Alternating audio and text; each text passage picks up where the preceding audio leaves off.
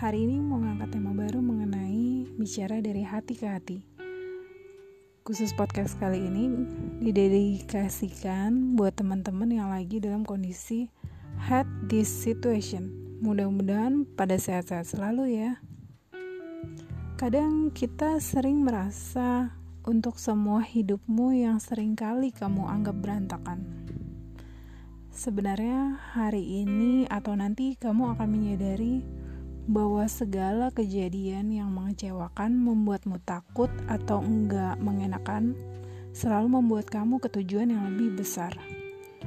Kamu akan selalu tumbuh, bahkan dengan hal-hal yang kamu pikir kamu enggak akan tahan. Tapi entah bagaimana secara ajaib, kamu bisa melewatinya.